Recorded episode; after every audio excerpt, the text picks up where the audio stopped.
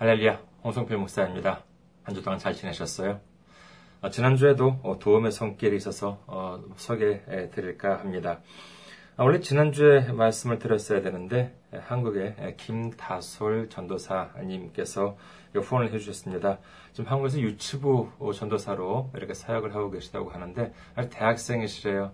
아, 그래서 정말 격려의 메일과 함께 그 다음에 아, 정말 이렇게 재정적으로 많이 도움을 못, 해, 못, 해서 죄송하다는 말씀까지 이렇게 주셔가지고 얼마나 제가 송구스러운지 모르겠습니다. 아, 정말로 그 금액의 액수가 중요한 것이 아니죠. 어, 그 마음을 주님께서 얼마나 기쁘게 받으셨겠습니까? 정말 감사드립니다. 그 다음에 하와이에서 어, 최옥형 권사님께서 이렇게 또 주보와 함께 선교 후원금으로 섬겨주셨습니다. 너무나도 감사드립니다. 그 다음에 은총교회, 한국의 은총교회의 허영 목사님. 아, 계속 그 통장에는요, 허영 이렇게 성함만 이렇게 적어주셨는데, 아마 이맘때쯤 항상 이렇게 섬겨주셨던 것 같습니다. 어, 이번에 처음으로 은총교회, 그 다음에 목사님이라는 사실을 말씀해 주셨는데, 계속 섬겨 주신 분 맞으시죠? 감사드립니다. 아, 정말 이렇게 다른 분들께서도요, 어, 물질도 그렇지만은요, 기도로도 이렇게 정말 그 응원을 해주시기 바라겠습니다. 오늘 함께 은혜 나누실 말씀 보도록 하겠습니다. 오늘 함께 은혜 나누실 말씀 여호수아 3장 15절에서 17절 말씀입니다. 여호수아서 3장 15절에서 17절 말씀 봉독해 드리겠습니다. 요단이 곡식 거두는 시기에는 항상 언덕에 넘치더라. 괴를 맨 자들이 요단에 이르며 괴를 맨 제사장들의 발이 물가에 잠기자 곧 위에서부터 흘러내리던 물이 그쳐서 사르단에 가까운 매우 멀리 있는 아담 성읍 변두리에 일어나 한 곳에 쌓이고 아라바의 바다 연해로 향하여 흘러가던 물은 온전히 끊어짐에 백성이 여리고 앞으로 바로 건널새 여호와의 언약궤를 맨 제사장들은 요단 가운데 마른 땅에 굳게 섰고 그 모든 백성이 요단을 건너기를 마칠 때까지 모든 이스라엘은 그 마른 땅으로 건너갔더라. 아멘. 할렐루야. 하나님을 사랑하시면 아멘 하시기 바랍니다. 아멘. 오늘 저는 여러분과 함께 강을 건너야 합니다. 라는 제목으로 은혜를 나누고자 합니다. 우리가 지금 가고 있는 길, 어떻습니까? 어, 요즘 다행히 예, 어떻게 좀 평탄한 길을 가고 계세요? 아니면은 지금 좀 울퉁불퉁한 길을 가고 계십니까? 요즘 뭐 그런 경험이 별로 없습니다만은 예전에 동경에 살 때, 어렸을 때 보면은요, 이렇게 주말에 좀 어디 좀 가려고 하면은요, 고속도로도 그렇고 일반 도로도 그렇고 꽉 막혀 있었던 예, 그런 기억이 있습니다. 물론 뭐, 제, 아, 초등학교 때부터 고등학교 때까지니까 제가 좀 직접 운전한 건 아니지만은요, 이렇게 정말 꽉 막혀 있던 길이 인상에 남습니다. 아, 제가 몇 달 전에 손님이 오신다고 해서 모처럼 이렇게 예, 한해다, 한해다 공항은 동경에 있으니까는요. 동경에 한해다 공항에 갈 때의 일인데, 예, 그래서 마중을 나갈 때의 일인데, 출발을 좀 넉넉히 해가지고 시간이 좀 여유가 있었습니다. 아, 그런데 그냥 그냥 고속도로로 잘 가면 될 것을 어쩌다가 길을 잘못 들어서요. 동경 시내에서 한 번 이렇게 고속도로를 내려야 할 지경에 처한 적이 있었습니다. 아, 그래서 반대 방향으로 다시 타야 할 일이 생기고 말았는데 이게 웬일입니까? 아니 같이 그 길이 보통 이렇게 막히는 게 아니에요. 저기 100m 앞에서 신호등이 보입니다. 아, 그런데 보이는데 차가 안 빠져요. 파란색으로 바뀌긴 바뀝니다. 하지만 그러면 뭐랍니까? 차가 전혀 움직이지 않는 거래요. 어, 정말 신호등이 한 두세 번 바뀌니까는 간신히 한 몇 미터 움직이는 뭐 이제 그런 시기였습니다. 아우 정말 이건 뭐 아주 인내심 테스트더라고요. 아, 물론 제가 한국에 있을 때에도 서울 시내는 많이 막혔어요. 아, 그래서 서울에서 제가 뭐 온 지 얼마 안 돼서 동경에 이렇게 정체, 도로 정체 같은 것을 경험했다면은 뭐 어, 서울도 그랬는데 그러려니 했을지는 모르겠습니다만은 이 군마현에 살다가 군마현은 그렇게 차들이 많이 막히질 않거든요. 살다가 동경에 그 도로 정체를 겪으니까는요.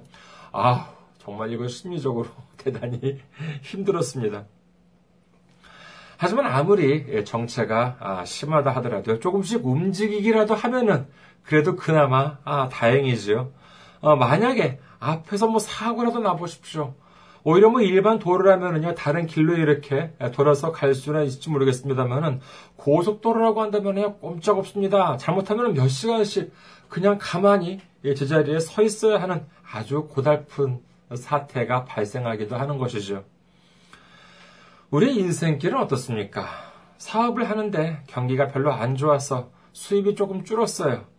직장 생활을 하는데 이런저런 문제들이 있어서 스트레스가 좀 쌓여요. 아니면은 뭐 우리 생활 속에서 가족이나 친척들, 이웃과의 관계 속에서 좀 불편한 상황이 일어날 수가 있습니다. 아니면은 나 자신한테 무슨 건강상의 문제가 생길 수도 있겠지요. 이러한 일들이 우리 삶을 힘들게 하는 것일 수는 있겠습니다만은, 예, 그래도 뭐 어느 정도 어, 일들이 좀 어느, 그래도 뭐 풀리고 있다면은, 예, 그나마 다행입니다. 사업이 좀 어렵기는 한데, 뭐 적자는 아니고, 뭐 근근히 입에 풀칠을 할 정도이고요. 직장 생활이 좀 힘들어도, 뭐 월급은 그래도 꼬박꼬박 들어오고, 그 다음에 가족이나 주변 사람들이랑 관계가 좀뭐 삐그덕거릴지는 모르겠습니다만, 그래도 무슨 큰 문제가 일어나거나 다툼이 일어나거나 그러한 상황이 아니라면은요, 그나마 다행이겠죠. 건강상의 문제가 생겨서 뭐 병원에 다니기도 와, 다닐 때도 있겠죠. 좀 불편하긴 하겠지만 그래도 뭐 약 먹으면서 어, 치료를 받으면은 받으면서 살아갈 만해요. 그러면은 그나마 이 정도 수준이면은요 좀 물퉁물퉁하거나 길이 좀 좁거나 한다 하더라도요 완전히 힘든 상황은 아닐 것입니다. 그렇다면 정말로 힘든 상황은 언제일까요? 그것은 바로 우리 앞길이 꽉 막혀 있을 때입니다. 앞에 빨간 신호등이 보일 때는 그나마 다행이에요. 왜요? 그 신호등은 언젠가 파란불로 바뀝니다. 뭐, 한 번에 저 신호를 지나가지 못한다 하더라도 인내심을 갖고 좀 기다리면은요, 언젠가는 저 교차로를 지나갈 수가 있을 것이기 때문인 것입니다. 문제는 그나마 신호등도 없고 차도 없고 그럼 뻥 뚫려요? 아니에요. 그것만이 아니라 앞으로 가는 길이 더 이상 안 보여요.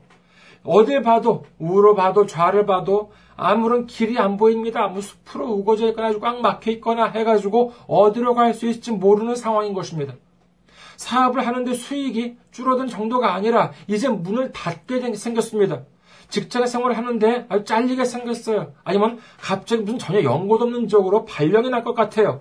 인간관계에서 예상치도 못한 아주 큰 문제가 발생을 해가지고 다툼이 생깁니다. 또는 건강에서, 상에서 좀, 좀 이상한 것 같은데 해가지고 병원에 가봤더니만 좀 이렇게 진찰을 해보더니 의사가 선생님이 심각한 표정을 지으면서 정밀 검사를 한번 해보셔야 되겠습니다. 이렇게 나온다면은요, 정말 가슴이 철렁 내려앉는 일이겠지요. 이럴 때는 사람들은 어떻게 됩니까? 아니, 왜 나한테 이런 문제가 생기는 것일까? 왜 하필이면 나한테 이런 일이 생기는 것일까? 영어로는 why me? 이라고 하죠. 그래, 뭐, 다, 른 사람들, 다른 사람들한테 이런 일이 일어난다는 것들 들어봤어. 신문, 뉴스, 잡지 같은 데서 여러 번 봤어. 내가 아는 사람들한테서도 이런 일이 일어났다는 이야기는 들은 적 있지. 그래, 그때는, 아이고, 참 딱하게 됐네. 이렇게 생각을 했어. 근데, 아니, 하필이면 왜 나한테 이런 일이 일어나는 것일까? 이런 일은 내 주변에만 있어 일어나면 일어났지. 나와는 아예 상관없는 얘기인 줄 알았는데. 왜 나한테 하필이면 이런 문제가 일어나가지고 이렇게 괴로워해야 되는 거야? 도대체 내가 무슨 잘못을 했길래 이런 문제들 때문에 내가 힘들고 하고 내가 왜 괴로워해야 되는 것일까? 그렇다면은 교회 다니는 사람들한테는 이런 일들이 안 일어납니까? 예수님을 믿는 사람들의 인생은 만사 형통이요. 아무런 문제들도 일어나지 않습니까? 아니요, 그렇지 않습니다. 안타깝게도요, 문제들이 일어나지요. 왜 안 일어납니까? 많은 사람들이 이와 같은 문제들 때문에 낙심합니다. 좌절합니다. 절망합니다. 그러나, 그렇다고 우리가 이대로 거기서 멈춰설 수는 없는 것 아니겠습니까? 이 상황을 그러면 현명하게 극복하기 위한 하나의 방법을 오늘은 제가 드릴까 합니다. 그것은 바로 하나님은 왜 나에게 이런 어려움을 주실까라는 생각을 해보시기를 원합니다. 아니라 하나님을 원망하라는 말씀이 아닙니다. 하나님을 탓하라는 말씀도 아니에요. 하나님은 내가 지금 이렇게 어려움을 겪고 있는 것을 알고 계실까? 하나님은 지금 내가 이렇게 힘들어하고 있는 것을 알고 계실까? 그래, 분명히 알고 계실 거야. 아니, 그런데 왜 하나님은 나, 왜 나를 이렇게 내버려 두시는 것일까? 혹시 하나님은 내가 이렇게 괴로워하시는 것을 보고 즐거워하시는 것일까? 그래서 나를 이렇게 내버려 두시는 걸까? 사실 사람이요, 이 어려움을 갖게 될 때는요, 이 별의별 생각이 다 듭니다. 하지만 여러분 생각해 보시기 바라겠습니다. 하나님께서 우리가 어려움을 겪고 있는 것 같다는 사실을 모르시겠습니까? 아니요, 알고 계십니다. 하지만 그러면은 우리가 어려움을 겪고 겪고 우리가 힘들어하고 있는 모습을 보시면서 그럼 좋아하시겠습니까? 그럴 리에 있겠습니까? 우리가 괴로워하는 것을 보면서 좋아하는 것은요 마귀나 사탄이 하는 짓입니다. 성경은 하나님은 어떤 분이라고 기록되어 있습니까? 요한 1서 4장 16절 하나님이 우리를 사랑하시는 사랑을 우리가 알고 믿었노니 하나님은 사랑이시라. 사랑 안에 거하는 자는 하나님 안에 거하고 하나님도 그의 안에 거하시느니라. 성경은 분명히 하나님은 사랑이시라고 그냥 사랑이 많다는 것도 아니요 사랑 그 자체라고 말씀하고 계신 것입니다. 그 사랑이신 하나님이 우리가 힘들고 괴로워하는 것을 보시고 기뻐하실 리가 있겠습니까? 그렇지가 않지요. 하지만 왜 그러면 우리가 이렇게 여러 문제들 가운데 놓이게 되는 것입니까? 아브라함의 자손 이스라엘 민족이 애굽에서 4년도 아니에요. 40년도 아닌 무려 400년 동안이나 종살이를 했습니다. 하나님께서는 이들을 애굽에서 구원하시기 위해서 어떻게 하셨어요? 예, 모세를 불러서 모세를 애굽으로 보냅니다. 그렇다면요, 우리 생각에는 아 당장에 이스라엘 민족이 이 애굽을 탈출을 할 수 있어야 하지 않겠습니까? 그렇잖아요. 이 만군의 하나님이 하시겠다는데 지체할 리가 지체하실 리가 없습니다. 그런데 실상은 어땠습니까? 이 애굽 왕 바로가 좀처럼 내보내주지 않습니다. 하나님의 많은 이적들을 보고서도 자기의 그 고집을 꺾으려 하지 않습니다. 상식적으로 보면 참 이해하기가 어려운 상황입니다. 납득하기도 힘든 상황이지요. 성경에서는 이 천지를 만드시고 전 우주를 창조하시는 하나님께서 이 만군의 하나님이라고 하시면서 아무리 왕이라고는 하지만은 그 애굽의 왕, 그 왕 하나 고집 하나 꺾지 못하십니까? 그렇잖아요. 하지만 하나님께서는 뭐라고 그러십니까? 출애굽기 10장 1절에서 2절 보면은요. 여호와께서 모세에게 이르시되 바로에게로 들어가라 내가 그의 마음과 그의 신하들의 마음을 완강하게 함은 나의 표징을 그들 중에 보이기 위함이며 네게 내가 애굽에서 행한 일들 곧 내가 그들 가운데서 행한 표징을 네 아들과 네 자손의 귀에 전하기 위함이라 너희는 내가 여호와인 줄 알리라. 이 말씀은 무엇입니까? 야, 내가 그 바로왕의 고집을 못 꺾어? 아니야. 걱정하지 마. 내가 너희들을 구원해 줄 것이야. 바로가 그렇게 고집을 부리는 것은 내가 그렇게 만들었던 거야. 아, 그런데 이유가 뭔지 알아? 그것은 너희들만이 아니라 너희들의 아들과 자손들한테까지도 하나님을 제대, 제대로 알게 하기 위해서야. 라고 말씀하신 것입니다. 이거 참 놀랍지 않습니까? 그런데 여러분, 이 말씀을 들으면 어떻게 생각하십니까? 예를 들어서 내가 어려움을 겪고 있습니다. 그런데 하나님께서 저한테 말씀하세요. 야, 네가 어려움을 겪고 있는 것은 어그 너 하나님이 하나님에 대해서 너한테 좀 제대로 알게 하려고 그러는 것이야. 이렇게 하나님께서 말씀하세요. 그리고 너만이 아니라 너의 자손들한테까지도 하나님 나에 대해서 알게 하기 위해서 지금 네가 괴롭 괴로워하고 있는 거야. 라는 말씀을 만약에 들었다면 여러분 어떤 생각이 드십니까? 아, 그래? 우리한테 지금 어려움이 닥치고 있는 것은 이 모든 문제를 해결할 수 있는 하나님께서 나만이 아니라 내 자손들한테까지도 하나님을 알기 위해서 이러시는구나. 아, 그래? 그러면 내가 지금 겪고 있는 이 어려움을 감수해야겠구나. 할렐루야! 라고 하는 그런 생각이 드세요? 아, 만약에 그렇게 생각하신다면 정말 믿음이 좋은 분이시겠죠. 하지만 저를 포함해서 많은 사람들이 어떻게 생각해요? 예를 들어서 내가 지금 막 목이 말라요. 어, 그러면 어떻게 해요? 아니, 뭐, 뭐, 일단 하나님, 물한잔 주십시오. 물 한 잔 주시고 난 다음에, 그 다음에 무슨 뭐, 어, 어, 자손들한테 하나님 이름을 어쩌고 뭐 하고, 뭐, 그, 뭐, 그, 그렇게 뭐 하시라고. 일단 우선 내 어려움부터 좀 해결을 빨리 좀 하고, 그 다음에 좀 어떻게 해달라. 이것이 사실 사람의 에, 솔직한 심정 아니겠습니까? 하지만 우리 한번 생각해 봅시다. 성경에 보면은요, 애굽을 탈출한 이스라엘 민족들 앞에 길이 두 번 열렸다는 것을 알 수 있습니다. 첫 번째는 언제인가 하면은요, 애굽을 탈출하고 불과 며칠 갔더니만 그 눈앞에 홍해가 펼쳐져 있었습니다. 바다예요. 뒤에서는 뭐예요? 애국 군대가 추격해 옵니다. 이스라엘 민족들의 모습은 어떻습니까? 출굽기 14장 10절에서 12절 보면은요. 바로가 가까이 올때 이스라엘 자손이 눈을 들어본즉 애굽 사람들의 자기들 뒤에 이른지라. 이스라엘 자손이 심히 두려워하여 여호와께 부르짖고 그들이 또 모세에게 이르되 애굽에 매장지가 없어서 당신이 우리를 이끌어내어 이 광야에서 죽게 하느냐? 어찌하여 당신이 우리를 애굽에서 이끌어내어 우리에게 이같이 하느냐? 우리가 애굽에서 당신에게 이런 말이 이것이 아니냐? 이르기를 우리를 내버려 두라. 우리가 애굽 사람을 섬길 것이라 하지 아니하더냐? 애굽 사람을 섬기는 것이 광야에서 죽는 것보다 낫겠노라. 애굽에서 놀라운 하나님의 역사를 봤는데도 불구하고 조상 대대로 400년 동안 종살이를 하고 어, 종살이를 하면서 시달려왔던 애굽을 탈출했음에도 불구하고 이제 앞에서 홍해가 가로막고 뒤에서 애굽군대 쫓아오는 것을 보자 공포에 사로잡힙니다. 그러자 무슨 기다렸다는 듯이 하나님을 원망하고 모세를 원망합니다. 그냥 애굽에서 죽게 내버려 두지 왜 괜히 광야로 끌어내와 가지고 여기서 죽게 만들었냐 하는 것이죠. 여기서 죽는 것보다 차라리 종사를 하는 게 훨씬 낫다는 것입니다. 여러분, 이게 무슨 말입니까?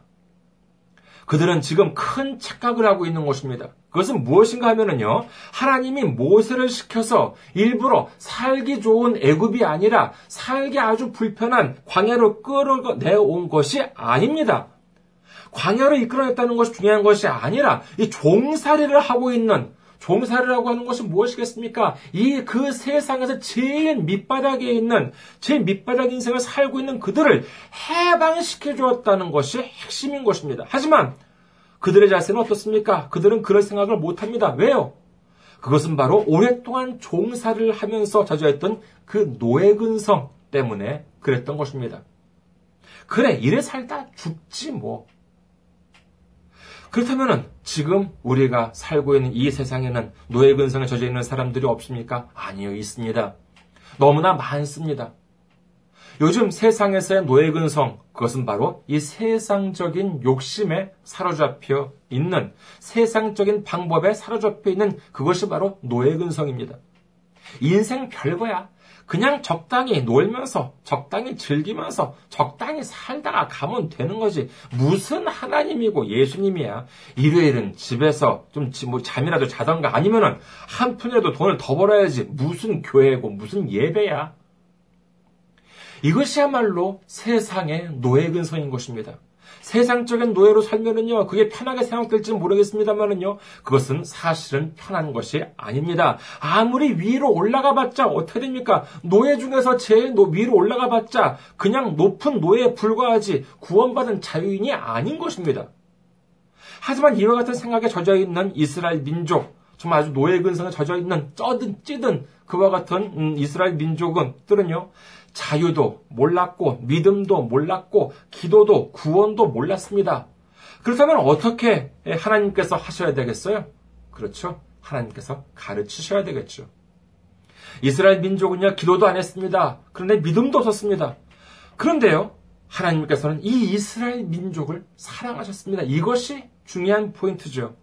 하지만 그래서 어떻게 하셨습니까? 기도도 안 했습니다. 모르니까는요, 믿음도 없었습니다. 그렇지만 하나님께서 사랑하신, 사랑하셨기 때문에 하나님께서 어떻게 하셨느냐? 바로 하나님의 특별 서비스를 하셨습니다. 하나님의 특별 서비스, 듣기는 좋죠. 기도도 안 했고요. 믿음도 없었습니다. 그런데 어떻게 했습니까? 예, 홍해가 갈라졌습니다. 그리고 수십만, 수백만에 달하는 이스라엘 민족이 홍해를 건너갔습니다. 이 얼마나 놀라운 기적입니까? 믿음이 없는 그들 눈에도요, 참 많이 놀랐을 것입니다. 누구는 이 홍해가 갈라진 것이 무슨 뭐 밀물 썰물 할 때처럼 이렇게 물이 이렇게 좀 줄어들어서 이렇게 그 낮은 곳, 얕은 곳, 얕은 곳이 이렇게 좀 이렇게 드러난 것이다. 그래가지고 그 길로 간 것처럼 이렇게 누구는 이렇게 이야기를 합니다. 또 어떤 사람은요, 이것이 바다가 아니라 갈대 숲이라고 한다는 것이에요. 그래가지고 이 아주 그냥 울창한 갈대 숲 사이를 지나가는 것이 무슨 바다를 갈라진 것처럼 보였다는 것이다. 그러면서 이 뭐 바다가 갈라졌다라고 하는 것은 번역의 오류다 이렇게 말하는 사람들도 있습니다. 하지만은요 성경을 왜 그 한 구절만 끄집어내 가지고 봅니까? 왜 자기가 해석하고 싶은 대로 그 한 부분만 봅니까? 성경에는 또 어떻게 기록되는지 확인해 봅니다. 출애굽기 14장 22절에 보면은요. 이스라엘 자손이 바다 가운데로 육지를 걸어가고 물은 그들의 좌우에 벽이 되니라고 되어 있습니다. 이스라엘 자손은요. 바다 가운데 육지를 걸어가고 물이 어떻게 되어 있대요? 그냥 평지에 길이 났대요. 아닙니다. 그들 좌우에 물이 벽이 되었다는 것이에요. 그러니까 그야말로 뭐 영화에서 나오는 것처럼 이 바다가 갈라지고 바다와 바다 사이를 이스라엘 민족이 건너갔다는 것입니다. 이 얼마나 놀라운 풍경입니까? 아무리 믿음이 없고 그랬던 그들도요, 기뻐했겠죠. 예, 그래서 홍해를 건넌 다음에는요, 그들도 막 모세와 함께 하나님을 찬양합니다. 어, 좀 더 정확하게 제 감정을 넣어서 말씀드리면요, 찬양을 하기는 합니다. 하지만 어때요? 얼마 지나자 또다시 어려움이 닥칩니다. 어떤 어려움이냐? 이제 마실 물이 떨어집니다. 그러자 어떻게 합니까? 아, 홍해를 가르신 하나님을 믿습니다. 우리를 애굽에서 건져내신 하나님 믿습니다. 우리에게 물이 떨어졌다는 것을 아시는 하나님을 믿습니다. 우리가 마실 물을 주실 것을 믿습니다. 그러던가요? 출애굽기 15장 24절은 이렇게 적혀 있습니다. 백성이 모세에게 원망하여 이르되 우리가 무엇을 마실까 하매 믿기는 뭘 믿어요? 그들의 입에서 튀어나오는 말은 원망입니다. 불평입니다. 하소연입니다. 낙심입니다. 절망입니다. 좌절입니다. 그렇다면 그 놀라운 홍해를 건너고 얼마나 지났어요? 한 1년쯤 지났습니까? 그래서 그 놀라운 홍해의 기적을 잊어버리고 불평을 한 것입니까? 출굽기 15장 22절을 봅니다. 모세가 홍해에서 이스라엘을 인도함에 그들이 나와서 수르 광야로 들어가서 거기서 사흘 길을 걸었으나 물을 얻지 못하고.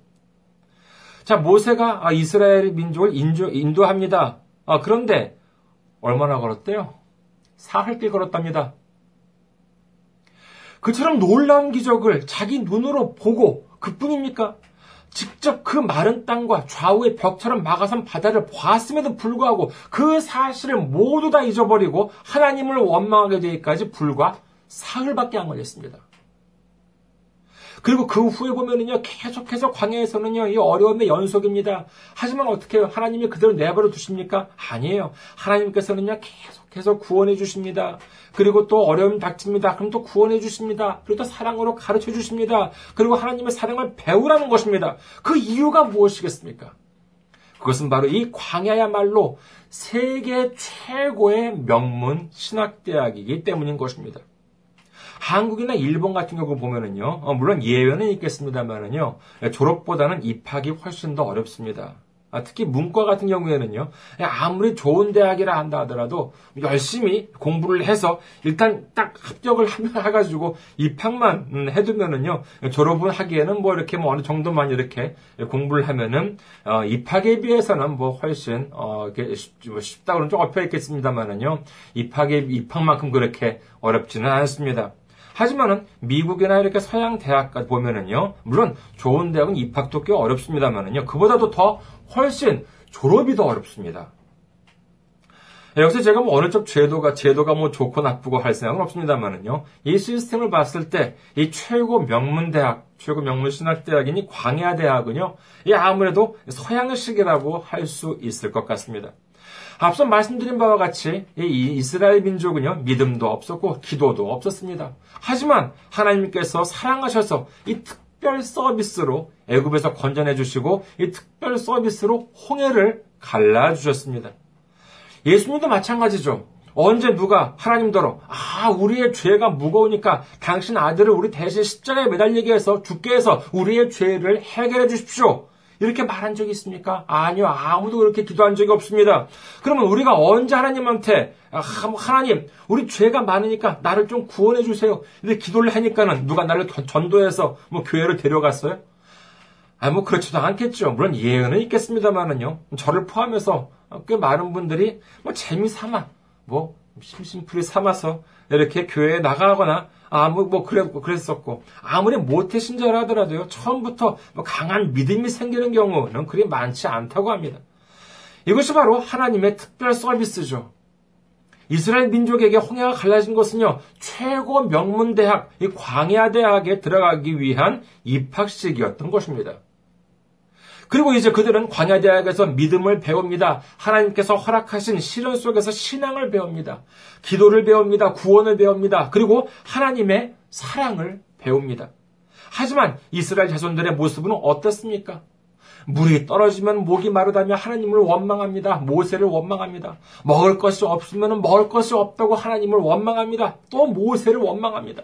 그럴 때마다 하나님은 물을 나게 하시고 만나를 내려주십니다. 하지만 그들의 원망은 도대체 끊이질 않습니다. 대학에 입학을 하는 것은 무엇을 위해서입니까? 물론 그 학교에서 많은 것을 배우기 위해서지만은요. 그 꼬리는 뭐겠습니까? 졸업을 하기 위해서죠. 그런데 아무리 기다려도 이 광야대학의 졸업식 날이 다가오지가 않습니다. 생각해 보십시오. 이렇게 하나님이 무슨 말씀을 하시면은 그대로 순종을 해야지. 조금 어려움이 닥치면은 뻑하면 불평하고, 뻑하면 낙심하고, 좌절하고, 절망하고, 이런 걸 어디에다가 도대체 쓰겠습니까? 그러면 그럴수록 졸업은 늦어지는 것입니다. 아무리 시간이 흘러도 불평과 불만이 휩싸인 그들은요, 광야에서 아무런 성과도 남기질 못했습니다. 그리고 이제 광야대학에 입학한 지 40년. 참 길었지요. 드디어 졸업식을 맞이하게 됩니다.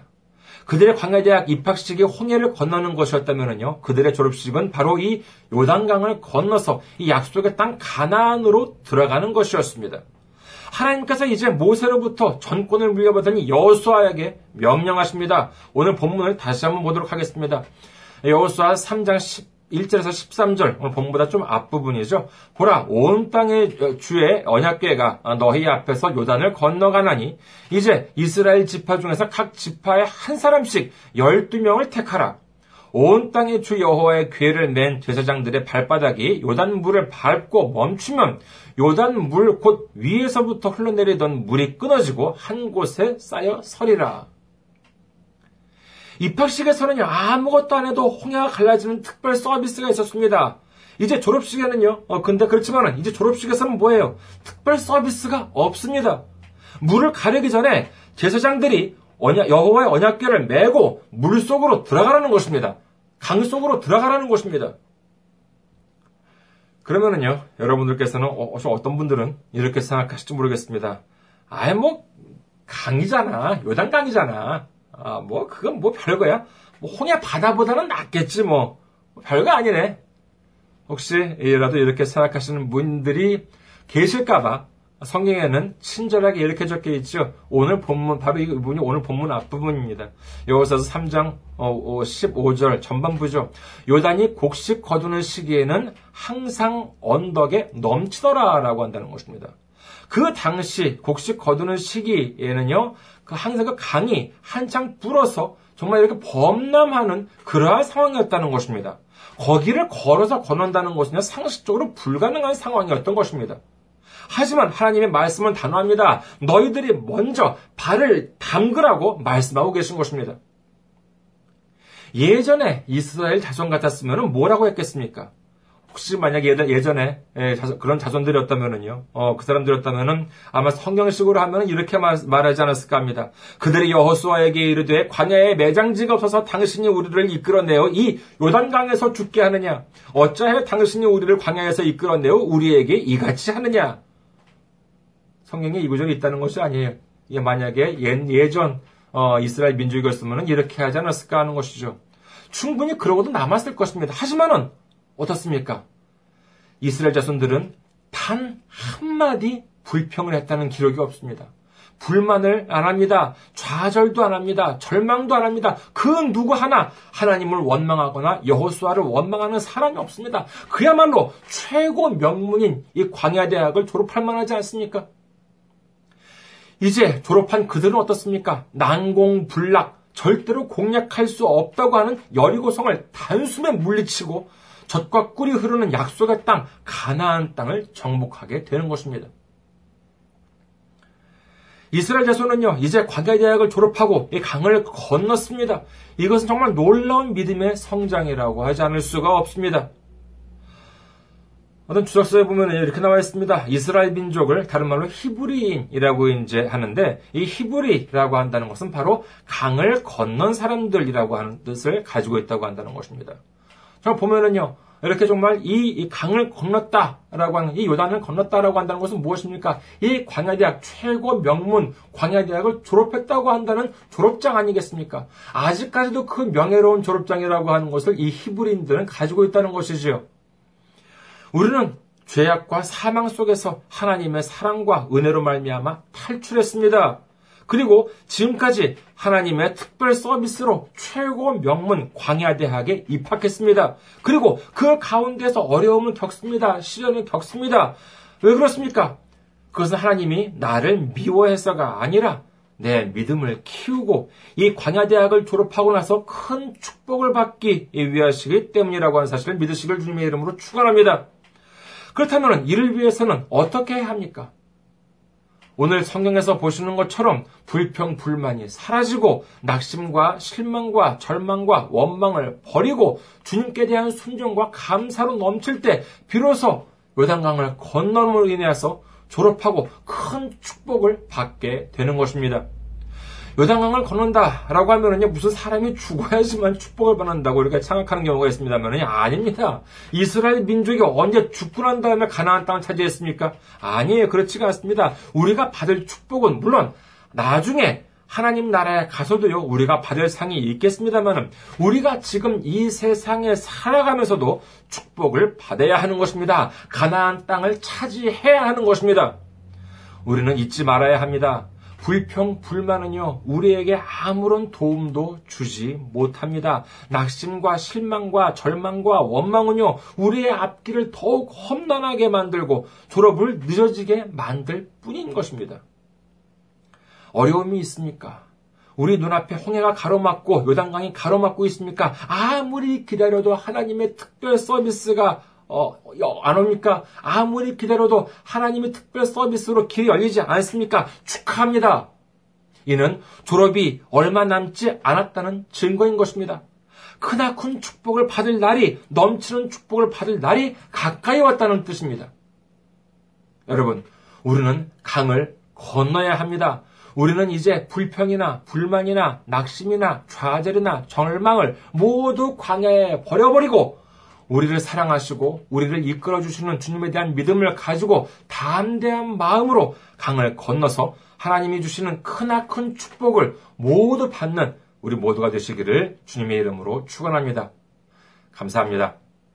건강하시고 한 주 동안 승리하시고 다음 주에 뵙도록 하겠습니다.